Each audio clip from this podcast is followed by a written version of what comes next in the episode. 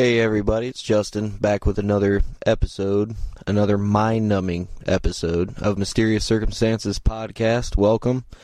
Uh, if you've never listened to the show before, I cover various mysteries, uh, unsolved deaths, uh, disappearances. I do a little bit of everything, kind of mysterious or whatever, something that stuff that sparks my interest and stuff that I think might spark other people's interest. Um, today we got pretty good mystery for you.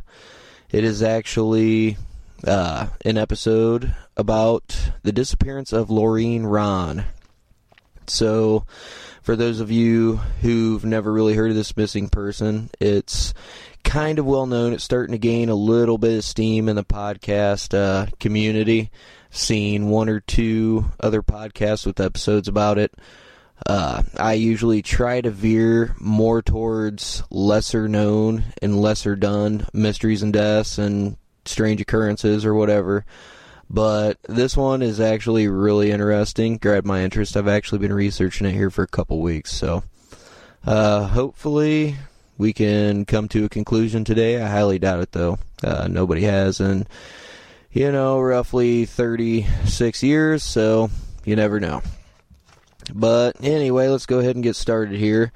Uh, Laureen Rahn was born on April 3rd, 1966. Uh, she weighed about, at the time of her disappearance, she weighed about 90 pounds and was about 5 foot 4 inches tall.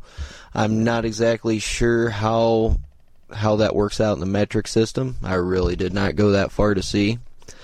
Um, and basically, our case begins on April 26, 1980, in Manchester, New Hampshire, when Laureen is at the age of about 14.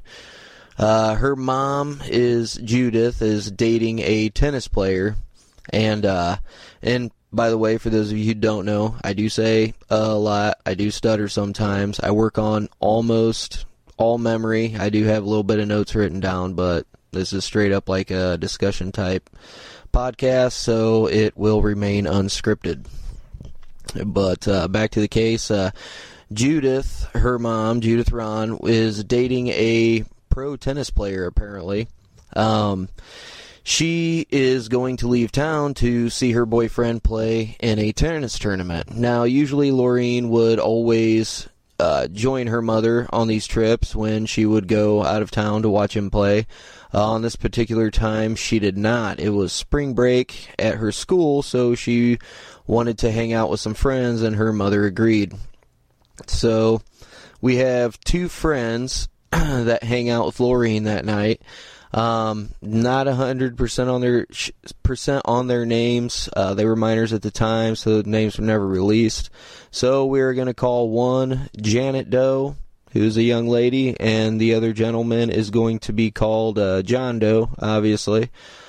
Um, so they're basically hanging out, drinking wine and beer. This is a straight up testimony from the uh, the two people who were there with her uh, on the last day she was seen. Uh, they're hanging out, drinking beer, drinking wine, uh, and it starts getting a little bit late. Well, John Doe thinks he hears voices out in the hallway, so he freaks out and ends up leaving out the back door. Now, they're in a third story apartment. This is a little bit contradictory. Um, on the street that she lived on, on Merrimack Street in uh, Manchester, New Hampshire. Uh, I did a little Google search. There are a lot of three story um, apartments. There are actually triple deckers there too. Now, I'm from the Midwest, I'm from Indiana, so we really don't see any of that stuff. But apparently on the East Coast, there's quite a bit of these, what they call triple deckers. And basically, what they are is uh, three little houses stacked up on top of each other. Now, I'm not sure what floor they lived on. Now, judging by the address, if it was a triple decker house and you saw 239, you would probably assume they were on the second floor, but we're not too sure. Um, all we know is that John Doe, who was, like I said, also a minor, uh, left out the back door when he freaked out. He thought it was uh, Laureen's mom coming home early So he leaves out the back door and he specifically states in the police report that he heard Laureen locking the door behind him. Uh, it's going to play a little bit of a role here in uh, just a second. And for the record, uh, I tried finding out what time uh, John Doe approximately left, and I could not really find anything on it, and that is actually from a lot of digging. So, with that being said, he specifically states he hears Laureen lock the door behind him after he leaves out the back door. Now, leaving out the back door, I would assume since there's a door, it's not a apartment building on a higher level, in which case it would be a fire escape, and he would probably be crawling out a window or something.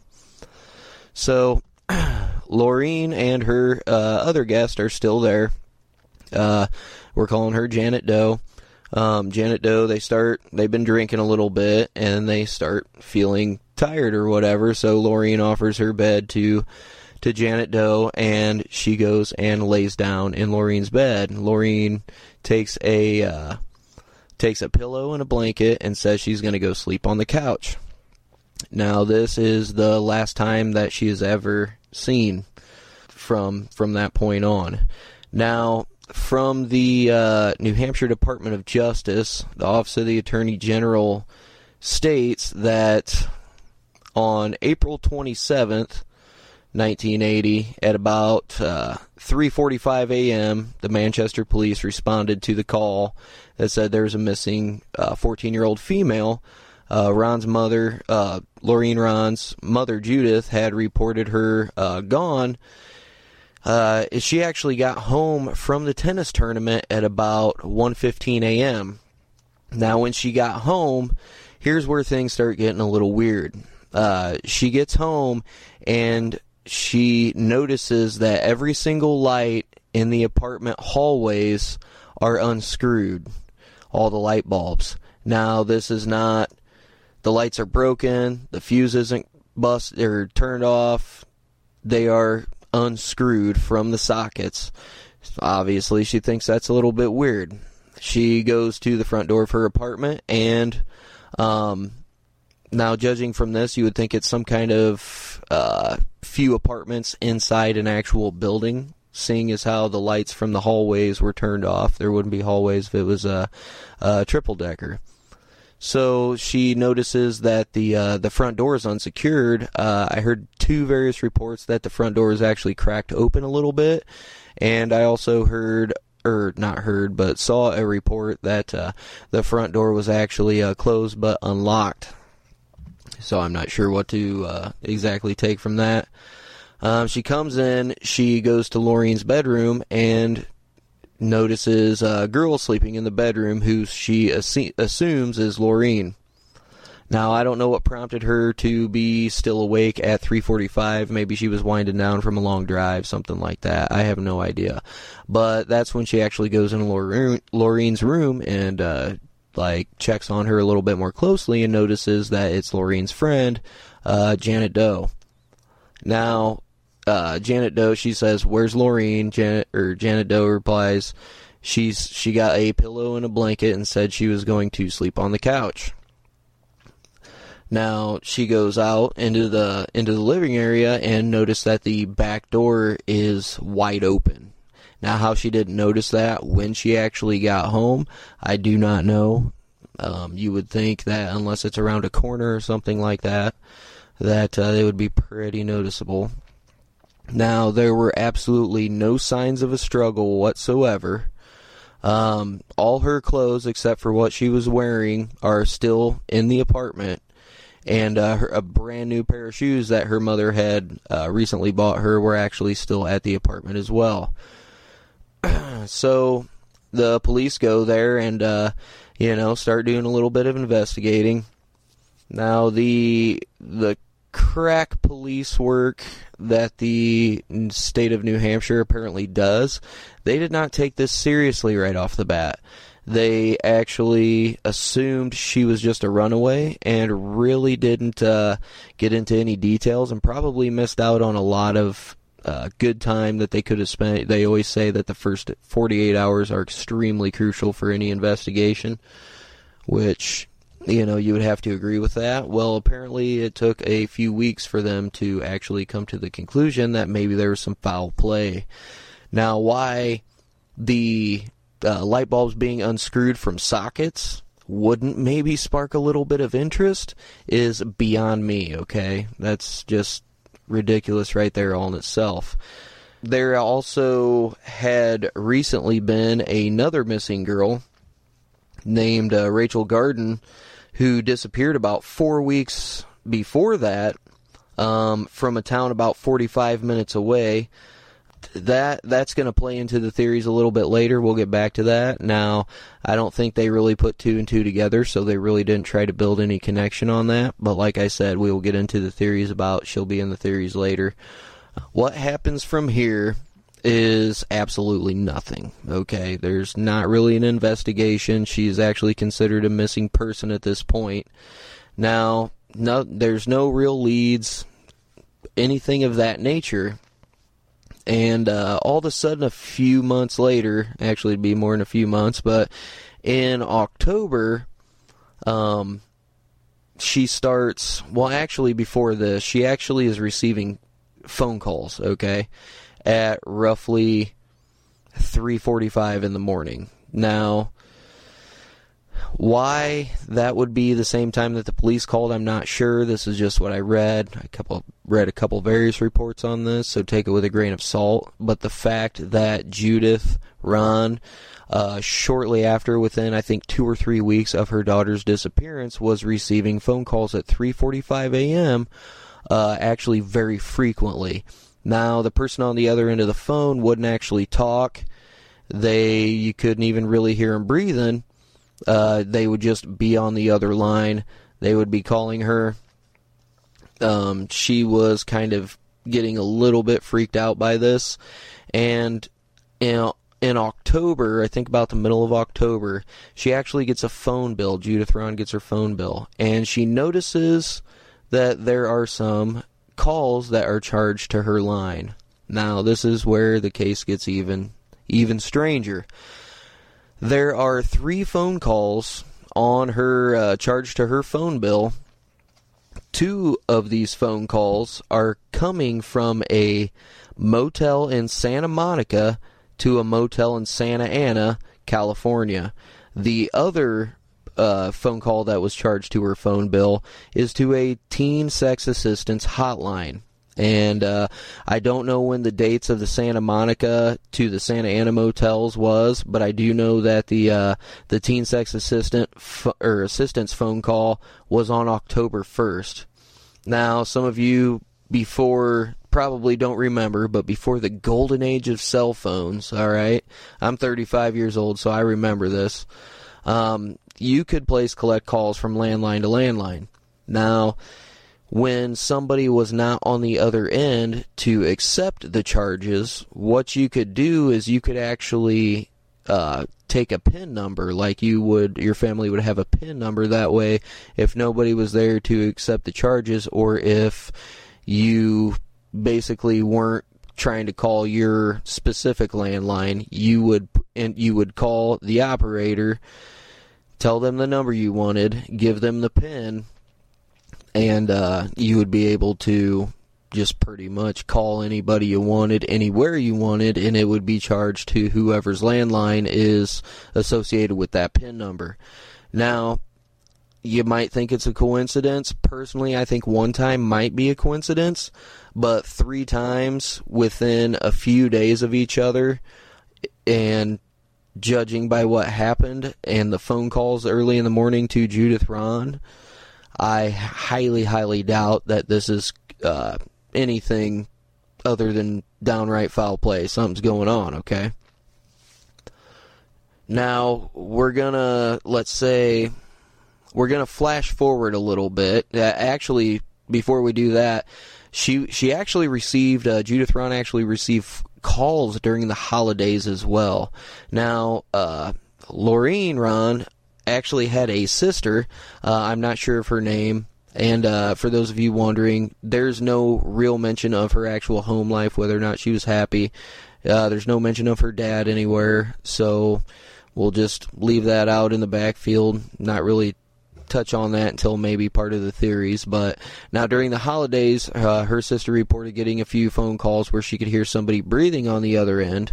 Now you would think a missing missing teen girl, you know, by this point, you know, 14, 15 years old, on the other side of the country, maybe wanted to call home, maybe got into some trouble or something that you know probably wasn't all that good of an idea at the time. Yeah, you know, you, you would think that she would, you know, maybe want to call home, hear her family's voice, whatnot. But the thing that bothers me is if you can, if you can trace a call from a motel in California to another motel in California using a pin, why couldn't they trace where these calls were actually coming from? Uh, I tried looking into that. There's absolutely no mention of them really looking into any of this. So, with that being said, uh, there is actually a small investigation. Uh, there is some uh, cops, I believe, I don't know if they worked like interstate or if some investigators or detectives or whatever actually went to California, but they actually uh, go out there and start investigating the two motels and the teen uh, sex assistance hotline uh, company, whatever you want to call it. So they get out there. Now, there's a guy who runs this hotline with his wife, okay?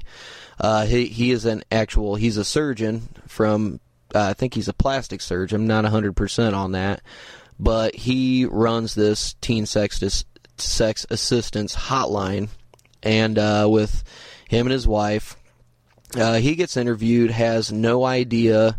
You know, he says, "Well, I don't, you know, I don't know anybody."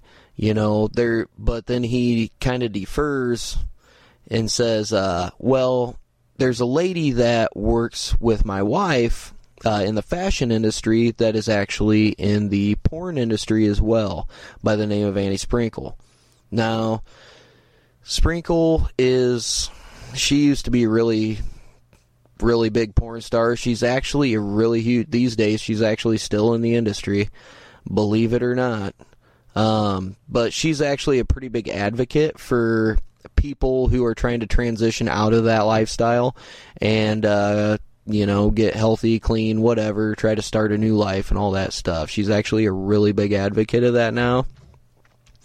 So the cops are investigating this and they think it's a little bit weird, you know, that this guy has no idea but then says, "Hey, you know, this, you know, porn star works with my wife. They do some uh, you know, fashion stuff together or whatever."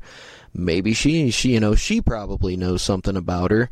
And he actually states that uh, this uh, Anne Sprinkle uh, is actually sometimes houses runaways. How the hell this guy would know this, I have no idea. That's a little sketchy in my book. But uh, on top of that, they they find out that the two motels where the calls uh, were uh, placed and received are actually pretty notorious for being involved and linked to the child porn industry in California, ran by a man named Dr. Z. Excuse me. Now, I tried looking up some stuff on Dr. Z. Let me tell you something, I didn't really want to dig too deep because I don't want that kind of shit in the history on my computer. You know what I mean? But from all accounts, they the investigators could not link anything from this doctor to his wife to Sprinkle to this Doctor Z. Okay. Now, personally, I find it a little odd that there's a man who runs a teen sex assistance hotline who technically would be a surgeon and uh, is a doctor. All right, see my air quotations here. I know you can't see him, but he's a doctor, and it just so happens there's a guy close by who goes by the name Dr. Z, who is in the child porn industry. Little weird on, well, you know, kind of weird. So, basically, uh, time time elapses. Oh, oh, this is another good part too. I almost forgot this. Um, the cops go to actually interview uh, this Annie Sprinkle, and instead of actually interviewing interviewing her, I could not find any report on them actually interviewing her or even talking to her. What they do instead, being the awesome crack team of uh, Dick Tracy's that they are, they decide to watch a shit ton of Miss Sprinkle's pornos to see if they can spot her, meaning Laureen, in any of the porno movies. So, man, yeah, you did hear that right. All right, I couldn't believe it when I heard it, and I literally read it in more than a few places. Um, I actually heard it on another podcast as well, so I'm going to say this is fairly fairly accurate. But instead of actually going to Miss Sprinkle, which I'm sure they did, and she probably said, "Oh, I have no idea what you're talking about," and they're like, "Oh, okay. Well, we're just going to watch a bunch of your porns, and if we see her, you're going to be in trouble." So that's pretty much what they did. They watched a bunch of Miss Sprinkle's porn movies, thinking that apparently she might show up in one in the background or something. I don't know what their uh, what their train of thought on this, uh, you know, ingenious investigation was, but it was pretty much left at that. They could not find any link between Miss Sprinkle and uh, Rahn. Or the doctor, or any of the child porn. Nothing links together. Now, how how that all pans out, you know, we'll talk a little bit more about that into the theories. Uh, let me grab a drink here real quick. All right. So about five years goes by. This would be about 1985. Judith Rahn actually hires her own investigative team. Uh, they go out to California and they do about the same investigation that whatever cops actually did out there.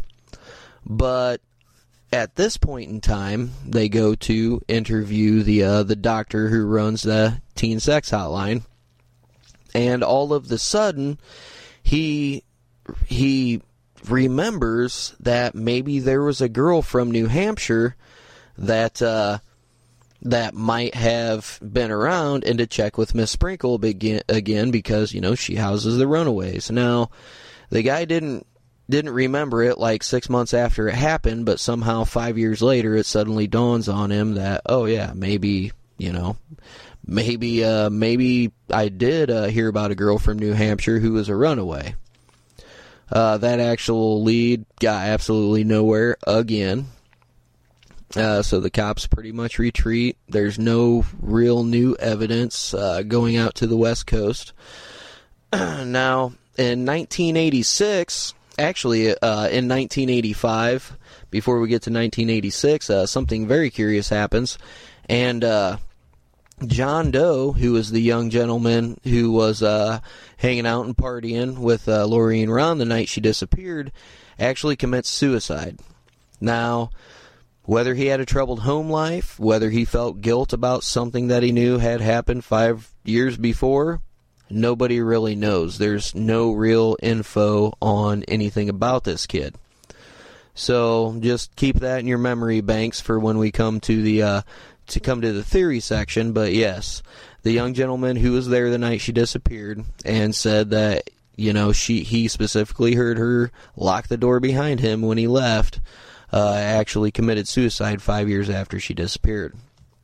Now, in 1986, uh, there's a phone call to a lady in uh, in Manchester, New Hampshire, and she says she uh, the girl on the other end of the phone says her name is either Lori or Lorene. The the lady could not remember, and she was actually trying to get a hold of somebody who she hadn't seen in in a long time and used to be one of her boyfriends. Uh, and believe it or not, the lady couldn't remember really any of the conversation. There's no details on the conversation. That's the only tip that I got uh, that I could really find. I don't know the dude's name. I don't know what he actually said about it. But but yeah, in 1986 there was a phone call, um, and it was actually derived from California as well. Uh, that came in to Manchester, New Hampshire, to a woman's house you know, the girl on the other end of the phone said, "Hey, my name's Lori or Lorene." She couldn't really remember and was looking for um, this lady's son. And of course, you know, he wasn't there. Phone got hung up. You know, that could have been a huge tip. Hard telling. Uh, you never know.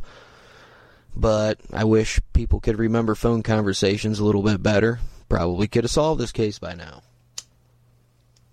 So, with that being said, for several, several years after Laureen's disappearance, uh, Judith Rahn receives phone calls regularly on holidays, and the person on the other end of the phone again would not say anything; they would just listen.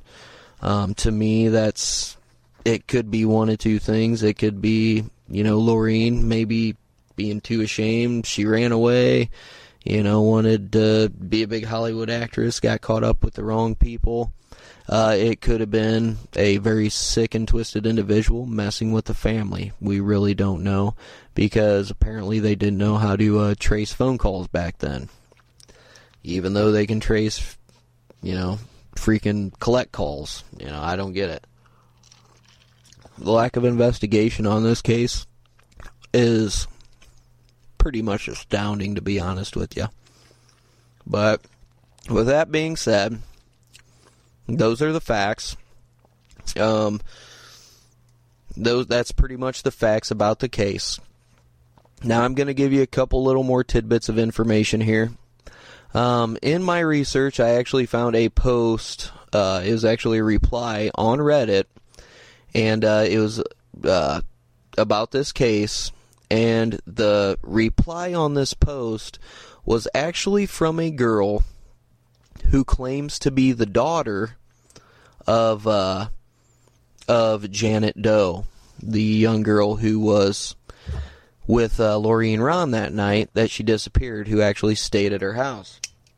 They saying that you know every time her mom talked about it, she would say pretty much exactly what was always uh, you know in the papers or in the police report uh, really wouldn't go into too much detail, but apparently this girl's dad uh, had a little bit more information and said that the night she disappeared, they actually were with uh, two other boys along with uh, John Doe. Now, these two guys were 18 and 21, from what I understand, and uh, the one guy worked at uh, one of the stores close by and was actually the one that got them the alcohol.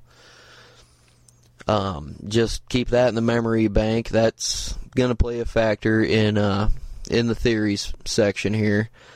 But I thought that personally was really, really interesting. That's a nice tidbit of information if it's true. Now, I don't know why somebody would just randomly pop in and tell a total bullshit story and then leave her email. She actually left her email on this Reddit post um, to if anybody had any questions or wanted to talk more about it, they were free to email her because uh, she apparently had a little bit information about this stuff or about this case, I should say.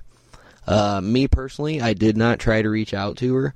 Uh, this post was from a few years ago, so yeah, no, I was kind of iffy on that. I don't want to randomly. I mean, my email is mysterious circumstances 99. You know, somebody gets an email from that saying, "Hey, what do you know about Laureen Rahn?" You know, I don't want to freak anybody out, and hard telling whether or not it was true. So, I did not bother reaching out to uh, to this person.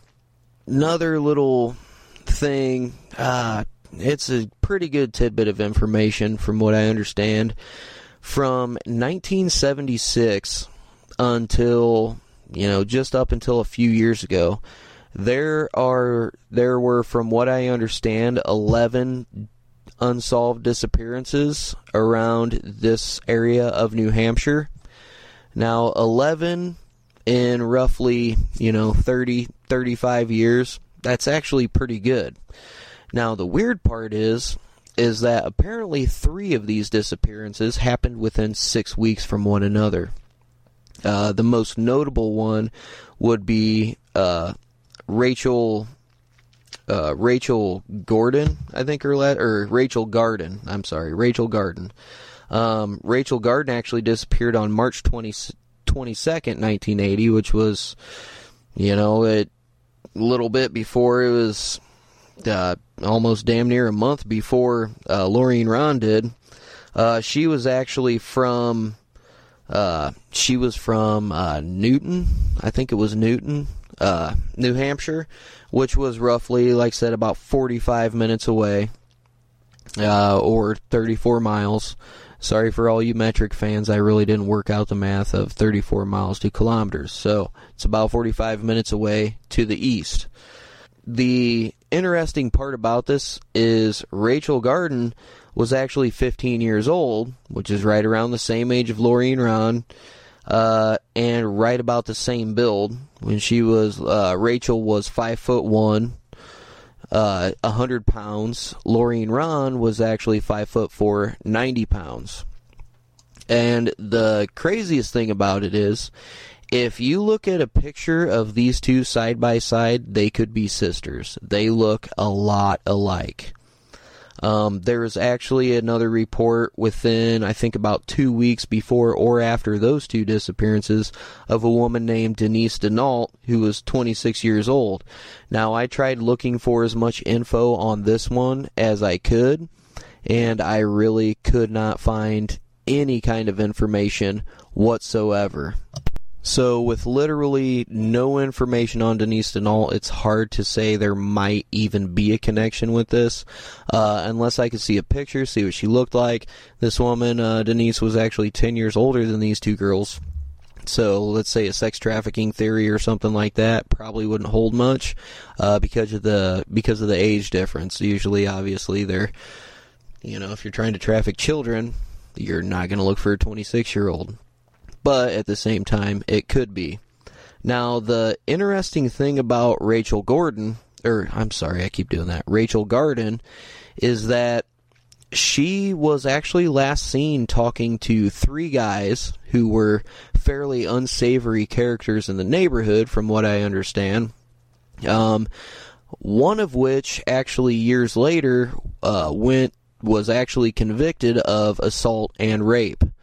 So, with that being said, it's not, you know, let's say, you know, these were younger guys too. They were, I guess, they were between these three guys were between the ages of 18 and 22. Now, maybe it's the same guys that were hanging out with Laureen that night. It's hard telling. Um, now, given all these facts and little tidbits of information, let's try to look at some theories. Uh, I'm going to go from probably, in my opinion, least plausible to most plausible. Now, the first theory uh, that the cops obviously went with was the runaway factor. I find it really hard to believe that um, a 14 year old girl, unless she had somehow met up with an older guy who, who promised her the moon and stars, and I'll buy you more clothes, and I'll buy you another new pair of shoes. Uh, I find it hard to believe that she would run away, leaving everything. Uh, I think there's a chance she might have maybe left momentarily with the intention of coming back uh, very quickly, and obviously never did come back. But I totally throw out the runaway theory. Uh, it's just too weird, and there's uh, with some of the details of the case, there's no real leg to stand on with the runaway theory uh, until there's more information, maybe about her home life, uh, maybe her dad, you know, stuff like that that we don't know about. That's not public knowledge. I really don't think that she ran away at all. Now, the next theory is that uh, she was kidnapped and and murdered now, I this is very plausible theory. Um, you know all the details of the case. I've told you everything that I know, and uh, personally, I honestly don't think that she was murdered. I think she lived for a while after she was abducted. Uh, given the the phone calls, that's just too weird. It is just too much of a coincidence. There is no way. Uh, I do think that she was abducted. Uh, if you're talking about a five foot four, 90 pound girl, you uh, a guy of average build, let's say 5'10", 175. I'm five foot 10, 175 pounds. I could carry 90 pounds uh, either across my shoulders and walk at a fairly regular pace. Uh, from door to road is maybe like 10, 15 yards tops. You could do that in probably about 10 seconds. So the fact that uh, when they came home too, the uh, you know the light bulbs being unscrewed. There's only one reason for the light bulbs to be unscrewed, and that's for people to not see what the hell you're going to be doing. To you know, it it suggests premeditation basically. Um, there's not really too many theories going on here. I, you know, I I totally discount the runaway one, but if you want my personal opinion on a theory, uh, obviously, foul play was there. I think earlier that day, I think the the guys that bought them beer uh, actually had something to do with that, and I think the uh, the younger uh, John Doe actually might have known more than what he let on, or maybe even when he left out the back door, left it unlocked on purpose. Um, I do think it was premeditated uh, because of not not only because of the light bulbs, but the fact that I think somebody knew her. All right, I don't I'm I don't know if they knew her for 6 months. I don't know if they knew her for 12 hours. I don't know, but I think whoever took Laureen Rahn knew her because of the fact that she usually goes out of town with her mom. She's home alone with friends. She's drinking some beers, drinking some wine, getting a little fucked up. All right, now, and that's the thing too. Nobody ever said she was drunk. They all just said she was drinking, so she could have been fairly sober. Some people actually suggested that it was a uh, prank. You know, one of the theories, oh well, the light bulbs were just unscrewed because it was a 14-year-old girl trying to play a prank. You know, and it's like I could think of uh, a lot better pranks to pull than uh, unscrewing some light bulbs out in the hallway. All right. So basically, what I think happened is, I think somebody knew she was home alone. I, it was totally premeditated. I think the light bulbs were unscrewed on purpose. Um, I do, I do get kind of get the feeling that the uh, the John Doe knew something about it, not just because of the suicide, but I just, I just the way he left, claiming that he heard voices. Um, actually, uh, the other girl never said that she actually really heard anything, but apparently he did. Um, he left in quite the hurry. Now I think, you know, maybe somebody knocked at the back door just after he left or something, and uh, she might have thought it was him coming back, and maybe it was the older kids that bought her um, the beer, bought them the beer, uh, saying, "Hey, you know, let's let's go somewhere and hang out." Now, whether or not you know these dudes knew you know, child traffickers in California or not. I'm not too sure. That's one hole in my theory, but you never know. Stranger things have happened. But the chances of a random act like this is just astron it's just the odds are just astronomical because I mean she's usually always with her mom when her mom leaves town. This is the one time that she's home alone with friends and drinking.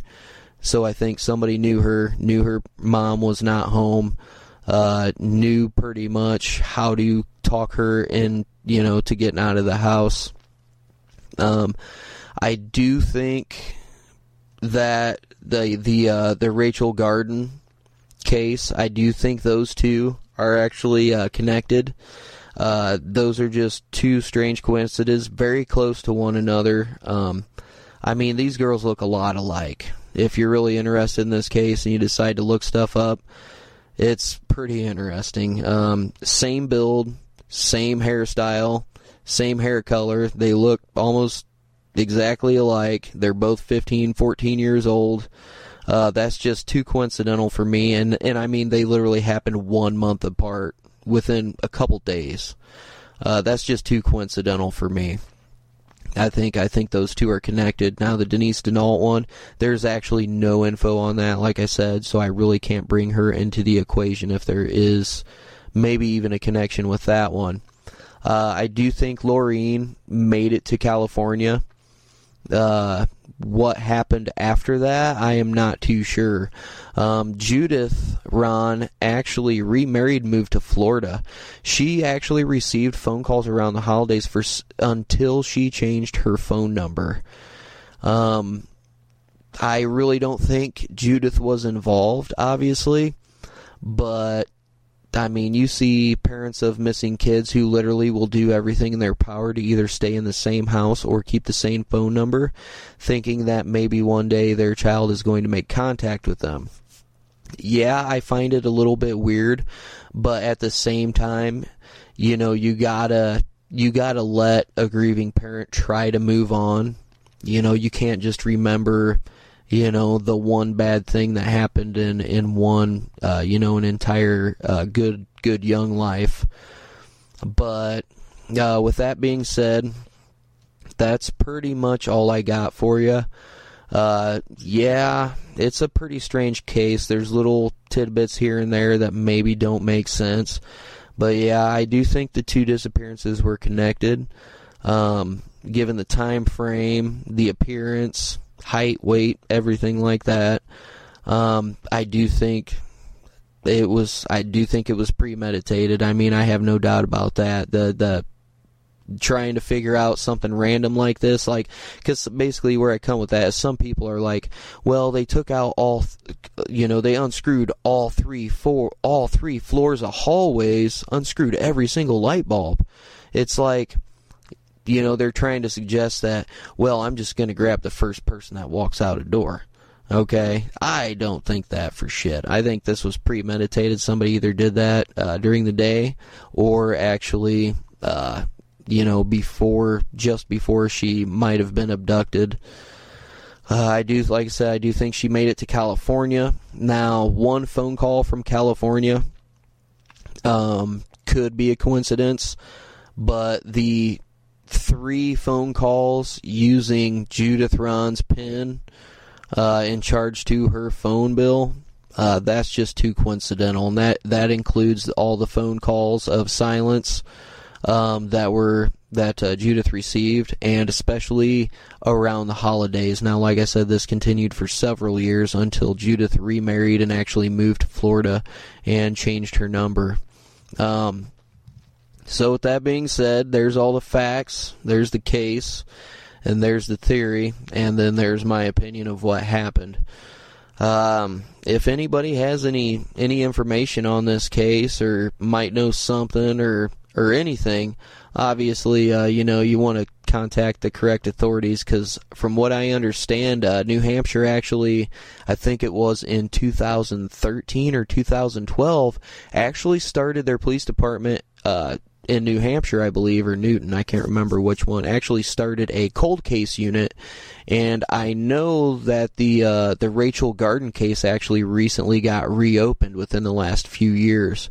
Um, I'm pretty sure the Laureen Rahn case is still open too. Now there's a couple Jane Does that have wound up dead in the Southwest. I think one was in uh, Nevada and another one in Texas, to where they actually thought that they were uh, Laureen Rahn, but upon further evidence, she was actually ruled out. Um, so you never know; she could still be alive out there. She was born in '66, so you know that's what 50 years old so I mean, it's it's not not unheard of that she could still be alive out there. But I will say this: I do think that the doctor had something to do with it. I think he deferred attention away from himself and his wife purposely. Um, the fact that he's a doctor and there's an infamous child pornographer who calls himself Dr. Z, um, I think all that out there is just way too coincidental way too coincidental. Um, if it were me, I would uh, interrogate him.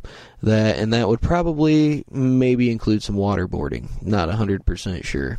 Uh, you know, I would decide that when I actually came to it. Um, but there's the case. You guys wrap your heads around that. Lots of lots of little theories. There's only probably about two or three good theories, but that's mine on what happened. Uh, before I get off of here, I would like to say if anybody does have any suggestions for an episode that you would like me to to uh, tackle or try to investigate, uh, you can reach me at mysterious circumstances 99 at gmail.com. That's mysterious circumstances, then the number 99 at gmail.com. Um, I'm usually pretty quick to reply if you do email me. Uh, especially if it's you know further discussion or anything like that. I do. I actually talk to coworkers a lot about the podcast that I do, so I actually you know I do talk about this outside of the podcast quite a bit to other people. I do like to hear other people's opinions on stuff. Um, if you do have the time, I am uh, on iTunes. Uh, you can give me a rating. You know, if you're going to give me a one star and tell me how bad I suck, you know, you can either uh, do one or two things. You can either email me and tell me what I can improve on and make it constructive criticism, or you can not listen to my podcast because, you know, that's it is what it is. Um, but for those of you who do feel the need, maybe give me a good rating on there. I do have a couple on there couple reviews. One, you know, only gave me three stars, but she also provided some constructive criticism, which I am trying to work on. Now, uh, uh, I am on every podcast app there is. Uh, you know, Podbean, just everything. Pocket Cast. I mean, you name it, I'm on there. I'm on Stitcher. Um, iTunes actually gets me a lot of exposure. So that is the case uh, right there, the disappearance of Laureen Rahn. Like I said, if anybody has any suggestions on another case, or maybe even has any theories about this case with a couple details that I left out or did not know about, please get a hold of me. I would love to hear them. Um, before I go, I got to give a shout out to Kevin MacLeod uh, from Incompetech.com for the intro and outro music. That's royalty free music, and I'm really happy to be not getting sued over using that music track. So I'm pretty happy about that. But with that, uh, there's uh, there's the whole case, all wrapped up in a nutshell, with uh, me trying to dig everything out of my brain in a timely fashion, and uh, with my half a page of notes here. But uh, till the next case, I'll see you guys on the flip side. Have a good one.